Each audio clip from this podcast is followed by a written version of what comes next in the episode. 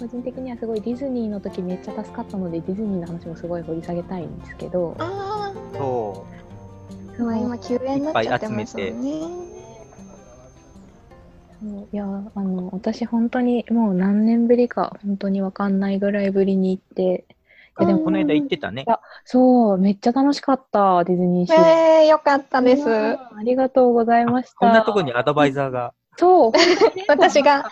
そう、なんか、旅しゃぶに何人かいた気がするなと思って、ツイッターで、あの、助けを求めたんです。うんうんうん 欲しい方教えてくださいって言って。そしたらなんか、こう、みんなすごいいろいろ教えてくれて、アプリ入れた方がいいとか、なんか、ファストパスが今は、なんか、ここから取れるから取った方がいいとか、これを取ってこれに並ぶべきみたいな のとかすごい教えてくれて、そうそうそう。まあでも私が出だしのスタートダッシュを失敗して全然間に合わなかったんだけど、まさかの。そうアドバイスを無無限にするっていう。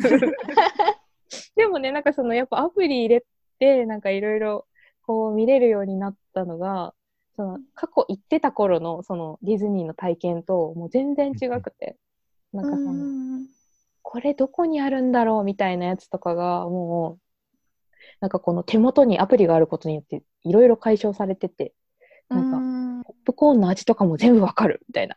ポポップコーンの味？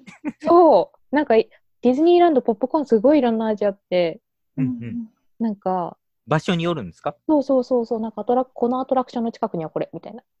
うんなんかうん。抹茶、抹茶味が、抹茶味はこっちにあるみたいなのが、えなんか結構一個一個違くて、すごい。一個の売り場でいろんなのが選べるんじゃなくて、うん抹茶のコーン、抹茶しか売ってない場所がある。一個のところには一個しかないの、味が。なるほど。その方がいいですね。そうそうそう。で、チュロスがすごい食べたいけど、チュロスが近くにないみたいな。そうそう、みたいなのが、すごい、このアプリがあることによって解消されてて、前行ってた時と全然違うと思って。もしかしたら前便利になりもあましたったかもしれない。ない。ないんだ。もうだって、10年近いもん。多分。なるほど。なるほうど。なるほどーん、そっか、そんなに行ってなかったんですね。うん、5年は行ってなかったです、少なくともう。ーん。そうそか。あやめさんはなんか、えっ、と、パスが切れる前に行こうと思ったらお休みになっちゃったんでしたっけ？そうなんです。休園中に年パスが切れるんですよね。悲しい。えーそれってもう戻ってこない。でも切れた、その間に切れたら、その分延長されるみたいなんで、あまたそうなんオーだプ。ンしたら、ちょっといけるかなっていうぐらいです。えー、あやめしちゃんとディズニー行ったらめっちゃ楽しそう。え、あの、めっちゃ楽しいですよ。いい。あの、旅しゃもうぶ勢の自信を持って言えるんですけど、絶対楽しいです、私と一緒に行くと。ちょっとじゃあ旅しゃぶでディズニーランド、いやでも旅しゃぶでディズニーランド行くの何が難しいって、あの、楽しみながら写真撮るのめっちゃ難しかったです。そうなんですよ。だから楽しみながら行く会と、なんか写真を撮るために行くっていうの多分分けないと無理なんですよね。立ち止まってる場合合じゃないってことなんですそうなんです、そうなんです。アトラクションに乗りたいってなったら、なんかその、行ってる間の移動と、なんかその間に見たいものを考えて移動していくと、うんうんなんか立ち止まってる時間がなくって、いや、そうなんです。そう、なんかこう、さなんかこう歩き際にシャシャって撮るみたいな。ああうんうんなんこの間も見返したら、めっちゃ、めっちゃなんかこう、あの、画角がこんなんなってて。水平も取れてね、みたそいうなことな そうそう。で、なんかレタッチでちょっと戻したりしてたんだけど、戻すとなんかこう、入れたいとこが切れちゃったりとかして、なんかこう、思い出だからいいんだけど、いいんだけどって思いながら、これはちょっと、両方両立するのは難しいなと思って。なるほど。ある程度ど通うしかないですね。そうそうそう。確かに。何度か。でも私、ディズニーで写真を撮りたくて、年パス買ったみたいなところはあります。すごい。もうその域なんですね。ショーとかパレードとかの写真を撮りにディズニーに行くみたいな。なるほど。あじゃあもうその時間に合わせていくみたいな。そうですね。まあでも写真撮ろうと思うと、やっぱ朝から並ばないといいポジションでは撮れないんなで、なるほど。朝からこ並んで、抽選できると思って抽選やったら見事に外れて、いや、外れるんです。当たらないんです。ね、うん一瞬で夢破れたと思って。しかも結構ノータイムであの、なんだろう、外れ、外れがわかるあ、そうですんね、アプリでね。そうそう、なんか、そんな瞬間わかるんだ。そう、なんか、なんか、な何時までの間に募集して何時から発表みたいな感じなのかなと思ったら、ピッて持ち込んだら、えこれ、え、外れた？みたいな。え 残念みたいな。ないね。そうそうそう。え、もう外れた？みたいな。うん楽しみの時間なかったの。えそうそうそう。そう、でもそれもなんか昔はこう何時までになんかそこにいるこうスタッフの人に抽選のなんかチケットかなんかなんかう持ん。うに行ってそれで後でわかるみたいな感じだったような。違うかな。昔？なんかなんか、昔も、でも結構すぐ出てましたよ。あ、本当に？チケットブースに、あ、でもアプリじゃなくて、チケットを持って、その抽選場に行って、で、その場で何時の回っていうのを押して、出てくるみたいな。その場で抽選結果出てくるみたいな。でもまあアプリになってすごい便利になります。わざわざ抽選場まで行かなくて済むようになったんそうです。そうそう。移動時間の短縮なるほど具合がすごいとう思う。ん、こっちで並びながらも抽選が引ける。そうそうそうです、そうです。ファストパスをね、取りに走らなくていいのめっちゃ画期的だなと思ったもん。いやー、そうですね。すごい、あの、スタートダッシュしてたの何だったんだろうと思って。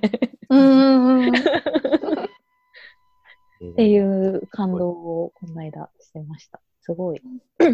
えー、じゃあ、あやめしちゃんとディズニーランドに行く会はきっとみんなやったら大盛況だね。いやー、ぜひ、なんか私ディズニー好きすぎて、うん一緒に行くってなったら、もう絶対みんなを楽しませないといけないっていう使命感に駆られる。もう、プロがそうじゃん。だからもう私一人でガイド役に徹するんですよ。それだはそれからなんかこう、事前にみんな乗りたいアトラクションとか、これだけは外したくないみたいなのの要望を聞いて、ほうほう絶対それだけは外さないように回るみたいなのを、もうリサーチがすごい。私携帯チェックしててアトラクション乗りながらこの次はこれ乗ろうみたいな。乗りながら考えてるみたいな。すごい。当常てにアプリでガイドさんだ。この待ち時間はこれ今何分で今何時だから今なん今並んでるアトラクションは多分何時頃に乗れるからこれが終わるとあっちに行けるみたいなのをすごい考えてらしい。だからもうみんな私についてきてみたいな感じで 私についてきてくれたら絶対楽しめるからみたいな感じでみんなを引率するガイドのお姉さん役を いつもか勝手にこう仕切り始めてやるっていう。素晴らしい。いや、でもこの間も それのおかげで。それのおかげでソアリン乗れたんで。ああ、よかったです、ソアリン。いや、めっちゃすごかった。三谷さんも乗ってください、ソアリン。ソアリン。まず東京に来てソアリンに乗ってください。ぜひぜひ。まず。いや、あそこ、ソアリン乗ったら東京に行ったらまず世界網羅できるんで大丈夫です。なるほど。うん。東京に行ったらまず俺はあれだわ。青山ブックセンターに行かなければならない。ああ、私まだ取りに行ってないや。取りに行発行しています。言わないといけない。ね。なんか、エリさんが発行してますって言ったのに、ちょっと笑われたって言って。向こうから指定してきたのに、ちょっと笑うってのは嫌ね。やべえ。楽しそう、それ。そう。っていう話を聞いてた。いやー、そうそう。いや、ソアリンすごかったです、本当に。ソアリン？あの感動、すごいなんか、新しい感動だった。うん、そうですよね。でね何？乗り乗り物の名前？乗り物の名前、うん。ソアリン。ソアリン。世界一周するアトラクションです。あんまり詳しく知らない方が楽しい、多分。うんあそうそう。あんまりし、あの、ディズニーの乗り物だとツイートで見かけたんですけど、あの、うん怖いと噂の白雪姫と七人の鳥と、トラウマ。あれはめっちゃ怖い。あれはディズニーのアトラクションとは思えないぐらいの怖さ。そんなに怖いんですか？いや、めっちゃ怖いですよ。私だってもうトラウマになってちっちゃい時に一回乗ってから大人になってから一回も行ってないもん。前回も乗らず。え前回は C だったからね、乗ってないのと、あああと今多分改装中？どうなんでしょうわかんなんかね、ないですけど。まだあるんはあるんですか？ありますあります。うんうん。いや、めっちゃ怖いんですよ。そんなに怖いんですか？うん。お化け屋敷的？うん。子供が行ったらあーそうか100%もで泣く。いや、わかんまあちっ100%ちゃはちょっといちっちゃい持ってるかな。子が、はいなんか子供だけで並んでたりとかするとやめた方がいいよってめっちゃ思うんですよ。でみんなこう終わった後乗り終わった子たちがすごい暗い顔して出てくるんですよ。ディズニーにはあるまじき光景でうんあれが未だにあるのすごいよね。すごいですよね。そう、逆にね。そうそうそう。なんか、やっぱまあ、シンデレラ城の中だから買えないのかな と思いながら。ああ。いやーなんか、だってもうすごいそれこそちめっちゃちっちゃい時に乗ってる、10歳ぐらいの時とかの多分乗ってるから、もう、うんもうそろそろ薄れてるんですけど、でも乗り進んで乗りたいとは思わない。あれに。本当あえて乗ってみたい。ホーンテッドマンションよりも泣いたかも。ホーンテッドマンションも泣いてたけど。でも、ホンテッドマンションより怖いですね、あれは。白雪姫と七人の小人って言っときながら、白雪姫は1回しか出てこないんですよ。めっちゃ登場ほぼ回数七人の小人みたいな。いや、七人の小人っていうより、あの、魔女。うん。あの、毒リンゴの、あの、怖いおばあさんはいはい。が頻繁に出てくる。暗い森の中を、老婆が、みたいな、そういうのがばっ、そういうのばっかり続いてて、もう恐怖のアトラクションです、あれは。かあの、ハッピーな要素があんまりないんだよな。ない、ないんです、ないんです。すごいよね。パレードとかで、あの、ディラン、ディラン系の人たちが出てくるのが、うんダメな子はもう絶対乗っちゃダメ。あ、絶対乗っちゃダメ。そうです、そうです。私、本当にあの人たちが大嫌いで、昔。あの、踊ってる人たちもちゃんとあの、こう、悪い感じの役で出てくるじゃないですか。あの、パレードの時って。うーん。周りのね、ダンサーさんたちも。うんダンサーさんたちって結構前の方で見てると、こう、構ってくれるんだけど、うんそれがもう本当に嫌で。悪いやつのまま出てくる。そうそうそう。別になんかその人たちはにこやかなんだけど、そのダンサーさんのなんかまあ格好がもうすでにそあの踏襲されてるから、その悪い役のね、人たちの雰囲気をねうん。そう。昔はもうホラー系がまず全部ダメだったので、もう本当にできる限り近寄らないようにしてましたね。ちょっとその話が聞いてみたかったんでよかったです。白雪姫は、ちょっと、まあ、三谷さんは乗ったらでも分かってくれると思うから、乗乗ってみてほしい感じはあるけど。うん怖さが。どうする？泣い 泣いて帰ってきちゃったらどうする？真っ青な顔全力で慰める。言ったろっつって、めっちゃ笑顔してそうですけどね。慰めてくれそうにない。ほらーっつって。ほら、見たことか。怖かったでしょつって。めっちゃ笑顔で笑われそう。笑いそうだな。ごめんね、笑ってたら。いいや、間違いないと思うね。や、でも多分その、その時は多分私も一緒に暗い顔して出てくる側だと思う。あ、そりゃそうだよね。連れて行かれますよね。そうそう。そりゃせっかくだから見に行くでしょってなるね。うんせっかくだからね。うんうん。あやめしちゃんの恋バナを聞きますね恋。バナを。聞きたいのではなかろうかと。本当う。ん私もでも旦那さんとの話はどっかで記事にしたりとかどっかでまとめようって思ってるんですけどうん。うんなんかいろいろありすぎてまとまらずみたいな全部小出しみたいになっててどこにもまとまってないんですよね。え、なんかあこう、ーマガジンでまとめちゃいましょう。ああ確かに、ね。確かにマジでそれありですね。うんうんうん。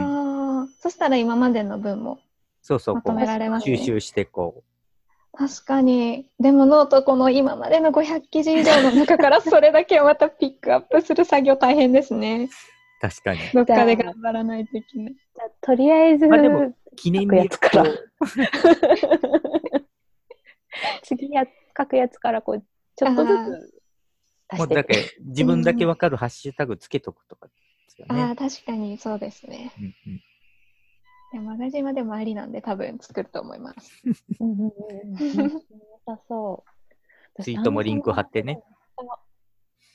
あの、めっちゃすごいいいな、いいなというか、すごいいい人だなと思ったのが、うんううんん人だなっていうか、めっちゃ共感したのが、うんあの、えっと、旦那さんが、えっと、はい。誰に対してもこう、仲良くできるみたいな、ああ。いいや、いい人って言われるみたいな話で、なんか、はいあの、人に期待してないだけなんだよみたいな感じで言ってたけどみたいな話があっうんうんて、うんその話めっちゃいい話だなと思って、一ああ人。で感動していいた、いました。いや、でも確かに、すごい、すごいいい人なんですよ。ななんか、私の旦那さんのこといい人なんですよっていうのもちょっとあれかもしれないんですけど、いやでも、めっちゃいい人なんですよ。うんうん。で、なんかどこに行ってもやっぱりみんなから好かれるし、で、なんか私のシェアハウスにもよく遊びに来てくれるんですけど、気づけばシェアハウスのみんなとも仲良くなってて、うんうん。私の旦那さんが遊びに来たらみんなにお帰りって迎えられるぐらいめっちゃ溶け込んでて、だからなんか誰に対しても同じように接するのって結構すごいなと思ってて、うん。だからなんでそういうことができるのって聞いたら、うん。別になんかこう人に対して期待をしてないからみたいな。うん。なんかこう、この人はこうだからきっとこういうことをしてくれるだろうとか、そういうことを思うと多分態度が変わっちゃうかもしれないけど、でもそうじゃないから、みたいな。でも別に何も考えてないだけやでとは言ってたんですけど、うん。うんでもなんかそういう考えをナチュラルにできることがすごいなってうん思ってて。そう、でもなんか、そういうふうに誰とでも仲良くなるのってすごい、うん。なんか、なかなかできないというか、うん。うん。その時になんかこう、人の悪口を言わないというか、その悪いことを、あの、口に出して言わないみたいなうん。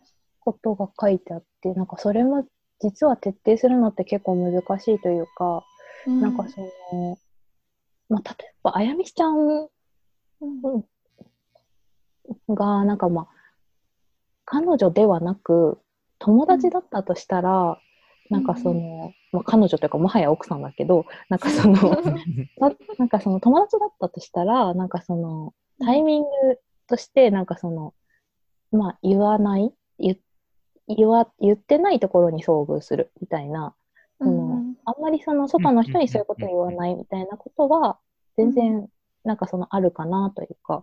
なんかその、と思うんですけど、うん、なんかその、もはや家族になっても、うん、そういうところをあんまり見ないとしたら、それは相当すごいなと思って、なんかその、そうなんですよね。なんか裏の顔があるんじゃないかってすごい思ってたんですけど、なかったんですよね。全部表だったと思って。思ってたってすごいね。うんすごい。ちょっと、ちょっとでもそうやって思うこともあったぐらい、すごいいい人だったんだね。そうなんです表しか見せてもらってないんじゃないかみたいな。いやって思ってた時期あったんですよ。うんうんでも、表裏とかじゃなくて、表しかなかったんですよね。うんすごいなと思って。全部が表だった。うん。すごいなぁそう、それってすごいなと思って。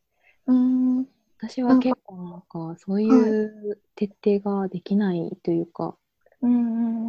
まあ、今実家に住んでるので、割と何でもこう、家族と話すタイプの人間なので、うん。なんかまあ友達に対してわざわざネガティブなことをめっちゃ言うみたいなことはそんなしてないと思うけど、うん家族に対してはやっぱりなんかこう、言っちゃったりすること結構あるので、うんううんん。なんか、今日こういう嫌なことがあってさ、みたいなこと、みたいなのは。なので、なんかそれってすごいなと思って、うん。うんすごい、旦那さんすごいなと思って、私はそのノートをすごい、いやーもう確かに人のこと悪く言わないし、うんなんか誰かを責めることっていうのも絶対しなくて、なんか一緒にどっか出かけてて、で、バスの時間が迫ってたけど、私はどうしてもトイレに行きたかったみたいなところがあって、でもトイレに行ったがためにバスを逃した。で、その次バス来る時間は1時間後みたいなことがあって、うんで、なんか、もう多分私だったら、いや、あの時トイレ行かへんかったら乗れたやん、このバスって言ってしまうなと思って。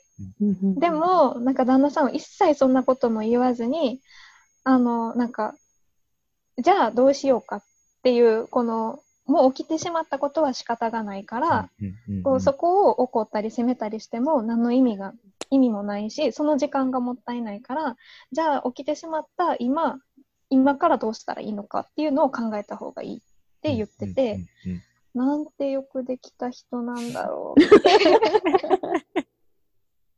よくできてらっしゃる。そうなんです。なんそか旦那の逆はさんのいいところを言う会みたいになってる。大事です。これ旦那さん聞いてくれるかな？あ、どうなんでしょう。でも私が、なんか、ラジオ配信したよとか、ノート書いたよって言うと、何の反応もしてないんですけど、絶対見たり聞いたりしてくれるんで、うんうん。なんか多分言ったら聞いてくれると思うんですよね。恥ずかしいな。恥ずかしく思うことね。いやーそういや結婚式の話とかもすごいタイミング的に難しいから大変だったあーと思って、そうですね。3月20日の予定だったんです、結婚式が。おーうん、そうなんです。やっぱ、あの、親族だけで式を挙げる予定ですごい少人数だったんで、まあ、やってもいいかなとは思ったんですけど、まあ、京都で式を挙げる予定で、私、おばあちゃんが長崎から来る予定だったんですよ。うんだから、それはちょっと不安だなと思って、こう、そうですね、この時期に飛行機に乗って空港を経由して、京都に来てもらった時に、絶対100%安全とは言えないなと思って、だから、こう、何の不安もなく、こんな状況やけど来てほしいっておばあちゃんには言えないなと思って、だからそういう不安を抱える人が一人でもいるのであれば、もう延期した方がいいなっていうので、2月の末ぐらいに、3月の初めかそれくらいに延期を決めて、じゃあ延期で取れた次の日が12月で、おー、うん。だから3月、来週、1週間後、ちょうど1週間後に式やった予定がもう9ヶ月後ろ倒しになってしまって。ギリギリ今年みたいな感じだよね。しかも12月末で、だから本当にギリギリ今年みたいな。2020年ギリギリ。そうなんです。そっか、すごい。でも、もう今だとそんな感じなんだね。そうなんです。配いろんなところに、うん、影響があって。うんうんうん。いや、でもなんか、この時期はいろいろそういうのが難しいというか、この時期というか、うん今年はそういうのがすごい難しいなと思う。うんうんうん。でもないですね、これは。もう世界的に。というか、うんもはや日々情報が多すぎて、私ちゃんと終えてないんですけど。そうですよね。もうスラッでもクかなってなるよね。旅サブのスラックかなみたいなぐらい。ねあの旅しゃぶのスラックが一番的確かつ、あの、情報が絞られているのでは、ああ、みたいな確かに。そう、本当に。精査された情報だけが流れてくそうる。そうそう。すごい。程よく国際情報も分かって、ね。あの そうそう。あの国内の情報は大体母親があの今日どこどこで出てきちゃったね、みたいな感じで出てきちゃったんだねみたいな話をしていると、うん。あの追わなくて済むので。うんうん 国際的な情報旅しゃぶでって。すごい。謎に詳しくなってるよね。ね。すごい。社内でもなんか海外に詳しい。そうそう謎に。なんかどこどこでもう入国ちょっと難しいっぽいですみたいな。言うと、うんあそうなんだみたいな。すごいびっくりされる。むちゃくちゃ早いね。そうそうそう。いや、でもなんか、すごい、それもでも、旅しゃぶならではというか、っていうかうん。まあ、ちょっとね、あの、日本国内の感じと多分海外の感じがだいぶ違うんだろうな、みたいなところは、うん。うん。で雰囲気としてあるんですけど、すね。12月か、なんかでも、冬は冬でいいですよね。私そうですね。冬よりも冬の式の方が、個人的には、なんか、いいなって。私はそうなんですよ。あ白服なんで、夏の式は絶対に避けたかったんですよ。いっぱい着込むから。もう汗だくになっちゃうと思って。かけた方が良いね。だからまあ12月でよかったかなっていう感じです。なんだろう。すごい人とかね、めちゃめちゃ重ねるから。はい。めっちゃ着ます。打ち掛けとかもめちゃめちゃ暑いしね。いや、なんか私、その結婚式、式が終わって披露宴の時に、うん自分の、まあ、高砂にカメラを持ち込みたくて、うん。うん。で、やっぱあの写真ってプロの人が撮ってくださるんですけど、うんでも自分が座ってる席からの親族、見える親族の目線みたいな、そこの光景って多分自分にしか撮れないなと思っ確かにて、ね。そうだね。うんうん。だから私は披露宴の時にカメラを自分の席に持ち込みたいですっていうのをプランナーさんに話をして、うんで、そしたら大丈夫なんですけどうん、白むくしんどいですよってすごい言われて、うんなんか腕が上がらないみたいな。うんカメラを、一眼レフを目元まで上げるっていう行為ができないかもしれないって言われて、そんなんなんと思って、着物ってそんなに重いと思って、うんうん。あの、だから終わった後みんな腕プルプルしてる。そうなんだ。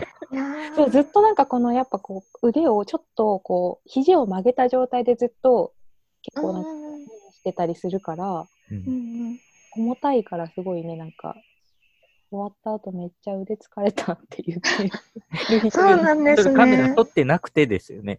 そうそうそうそう、普通に、普通に白むく着て、式を一通り終えて、うんで、なんかこう、まあ大体こう披露宴というか、まあ二次会とかで、うんうんうんしかもなんか披露宴もなんかこうドレスにお色直しするとかだと多分着る時間,、時間ちょっと短くなるんですけどなるほど。うんもう披露宴も全部お着物で通しますっていう人は、もうずっと大変なまま。えー、私ドレス着ないんでずっと 白むくで通しますな派なんで、やばいですね。多分ね、腕プルプルになりますね、それは。一眼じゃない方法。GoPro ぐらいで。ああ、確かにそっちの方が楽かもしれない。ああ、確かに。でもあと9ヶ月あるんで、9ヶ月あったら鍛えられるかもしれないんで、さすが。延期になったんで、そのための9ヶ月延期かもしれない。なるほどな。るほど。腕のね、そっか、なんか筋力をつける筋ためにトレをねそうだな、筋トレをね。三脚置くとかね。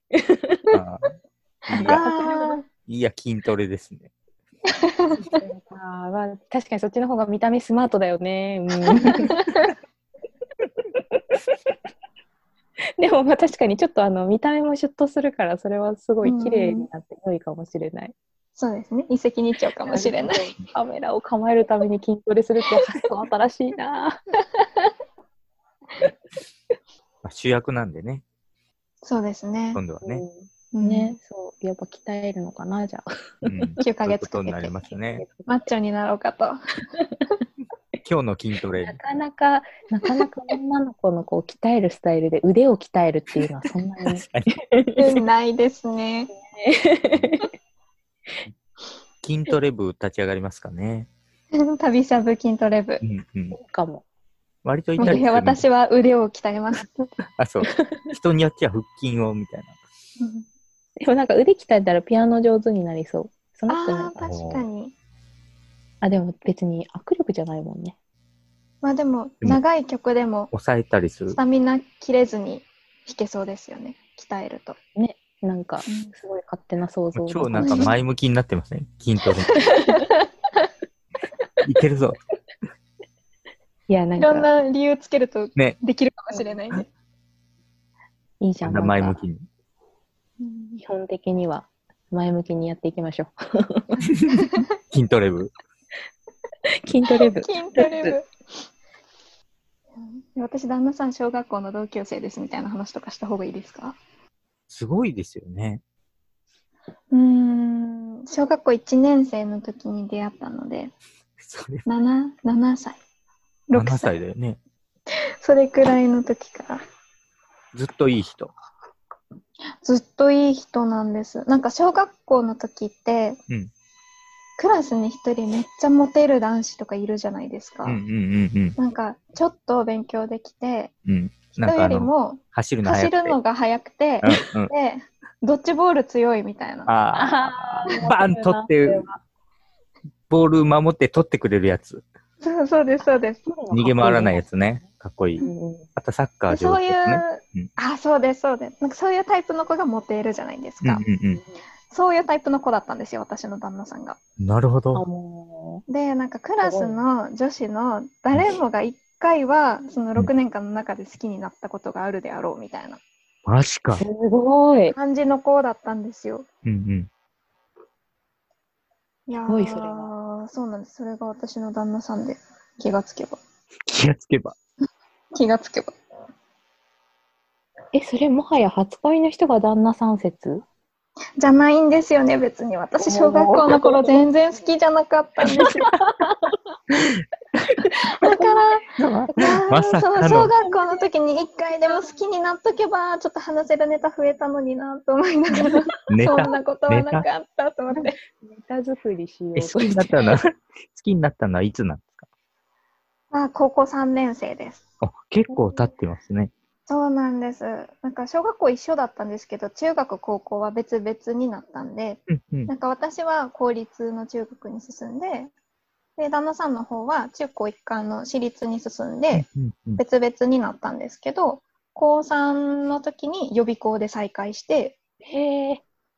なるほど。で、バレンタインチョコのチロルチョコにつながるわけですね。あそうです、そうです。自習室の。ちょ、その辺の話聞きたいな。ああ、えっと、高3の頃に、あの、私も旦那さんも、もう大学受験に向けて国公立の大学に行きたいみたいな感じで、めっちゃ勉強してて、うん、うん、で、センター試験も終わって、で、まあ1月末とかうん、うん、うんうん。に、もう高校もほとんど授業がなくて行かなくていいから、予備校の自習室に通うみたいな感じの時があって、うん、うん。で、予備校の自習室ってやっぱもうみんな毎日来てるから、ここの席には誰が座ってるみたいな暗黙のルールがあったんですよ。なるほど。で、私もいつも通路側のこの席に座るっていう、なんかそういう定位置みたいなのがあって、うん、うん、うんうん。でふと1月末ぐらいの時に斜め前を見たら、うんなんか見たことある人座ってるって思って、うん。で、それが、あ、小学校一緒やった時のあの子ってなったのが今の旦那さんなんですよ。うん、うん、うん、へうん。え。で、逆にそれまでは、はい。同じとこに通ってるのは知ってたけど、特にうん会話もなくみたいあ、そうなんです。なんか似たような子通ってるなとは思ってたんですけど、なんか確信は持てず、うん、うん。でも毎日そう同じ定位置に座って見かけるから、絶対そうやと思って、私から声かけて、うん、うん。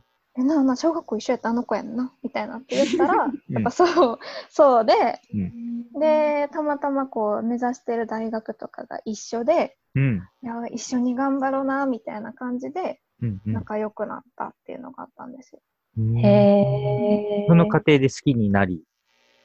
そうなんです。いや、まあでも、その、まあ、1月末とかにそうやって再会をして、で、うん2月14日で、なんかこう、私はチロルチョコを配ってたんですよ。うん、うん。お世話になってるチューターさんとか、松私と一緒に、なんだろう、なんかサポートしてくれてる予備校の社員さんとうか。に配るためにチロルチョコを何個か持ってて、だからその斜め前の席で頑張ってる彼にもチロルチョコをあげようと思って、うん、うん。1個ポンって机の上に置いたんですけど、うんまあでも、自習室って喋っちゃいけないんで、うんなんかチロルチョコ置くだけやったらちょっとあれかなと思って、うん付箋になんかお互い大学合格目指して頑張ろうなみたいなのを書いて、うん、うん。チロルチョコに貼って、うんで、机の上に沿って置いたみたいなのが始まりで、で、そっから、まあ、大学受験が終わって落ち着いたタイミングで、うん、彼から告白されて付き合うことになり、うん。で、その、そっからもう毎年バレンタインになったら、私から彼にチロルチョコを渡すっていう。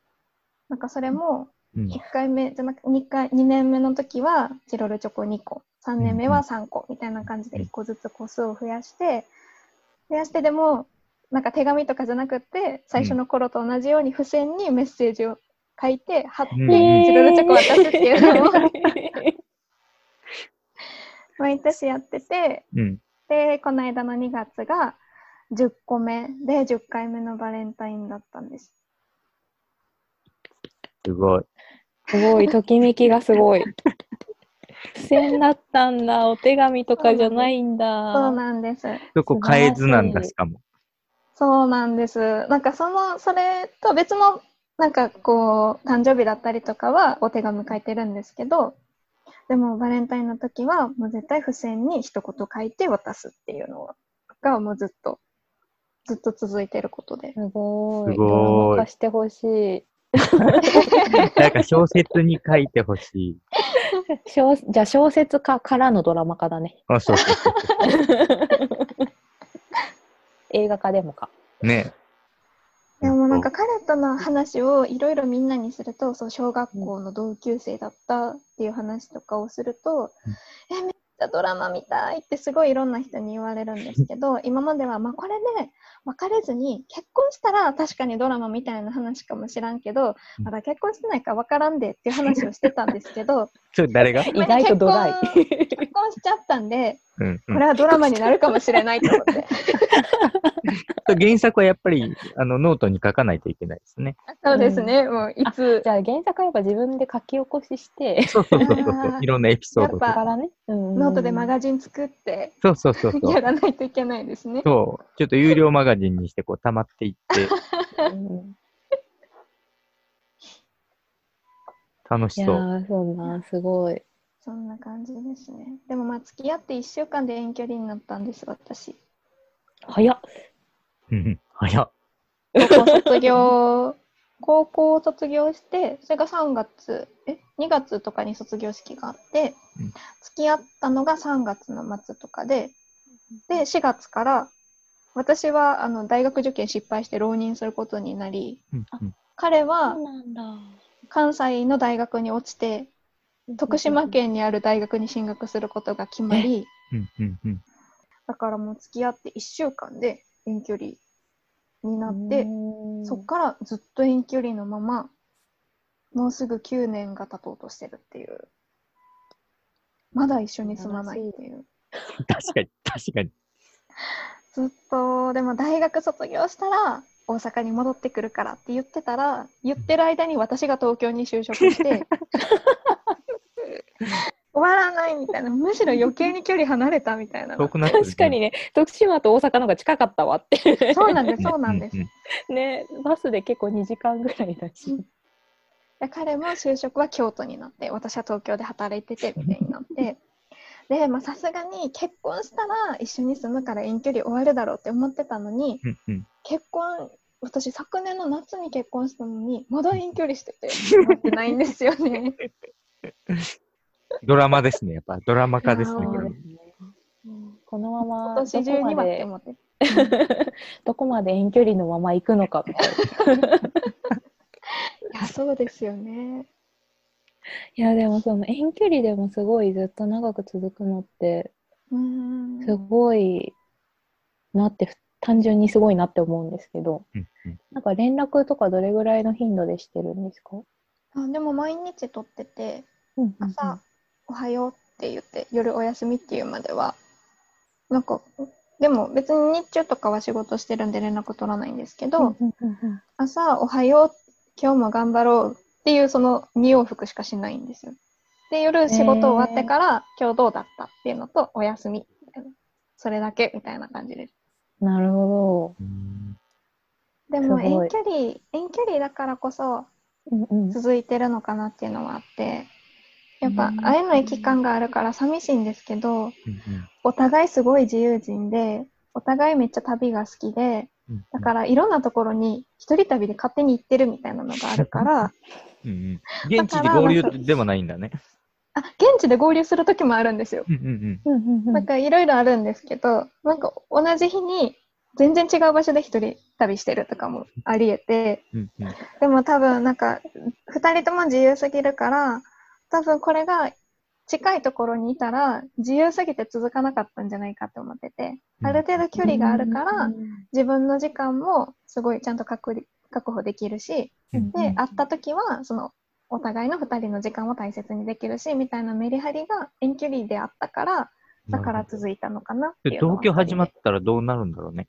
ねえ 不安なんです。大丈夫かなと思って。でもなんか自由人なまま、でも逆にこう拠点が決まってて帰ってくる場所が一緒だから、なんかうん自由になれそう。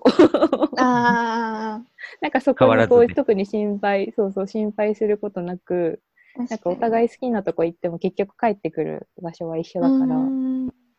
なんか行った先さえ分かってれば、なんか普通に変わらず楽しく過ごせそうだなって。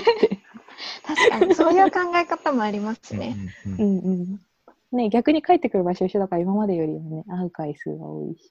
うんうんうんそうですね。そう考えよ拠点がね、そ うそうそう。って思うのはいかがでしょうか？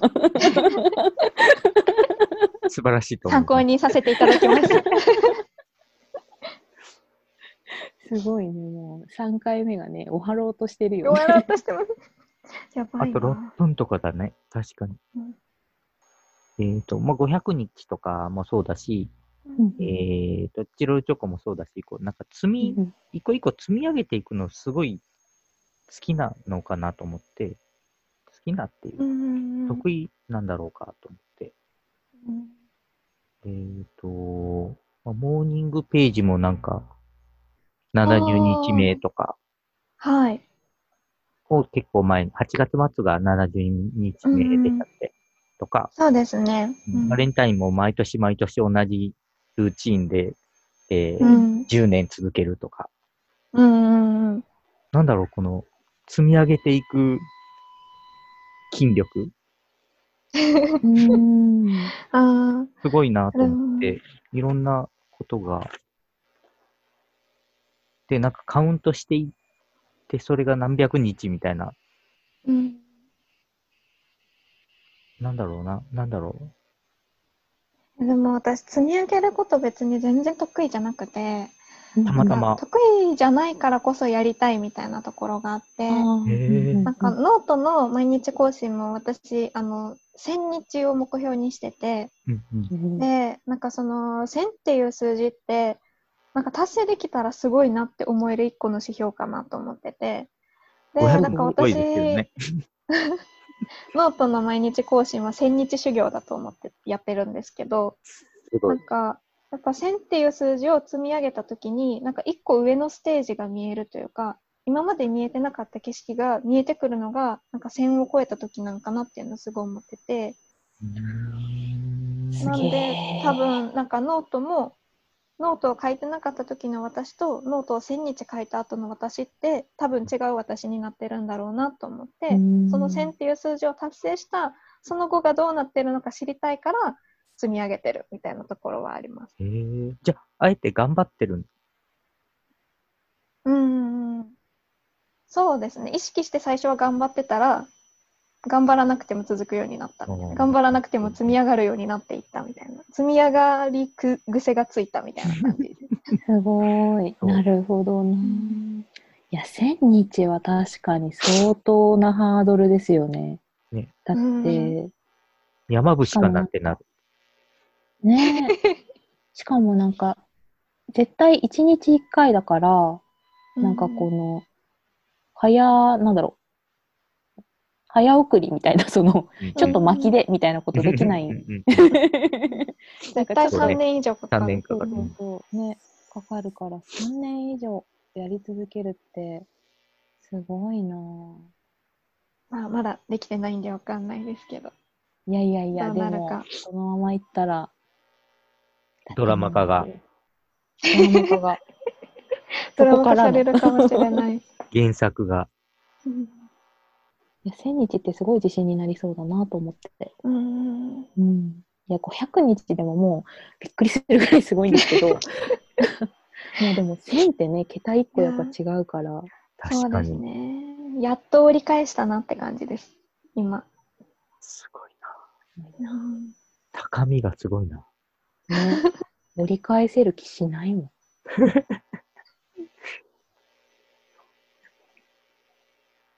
というところで閉まらずにあと1分なんですけど、どうしますか、これ？あれじゃないですか。あの、君言葉を決めて、今日もお疲れ様でした。閉まりますね。急に、今回は急にそれで終わるんじゃない閉まりますね。そうすると。決まりますよ、決まりますよ。ラジオだ今日はちょっと。イレギュラー的に。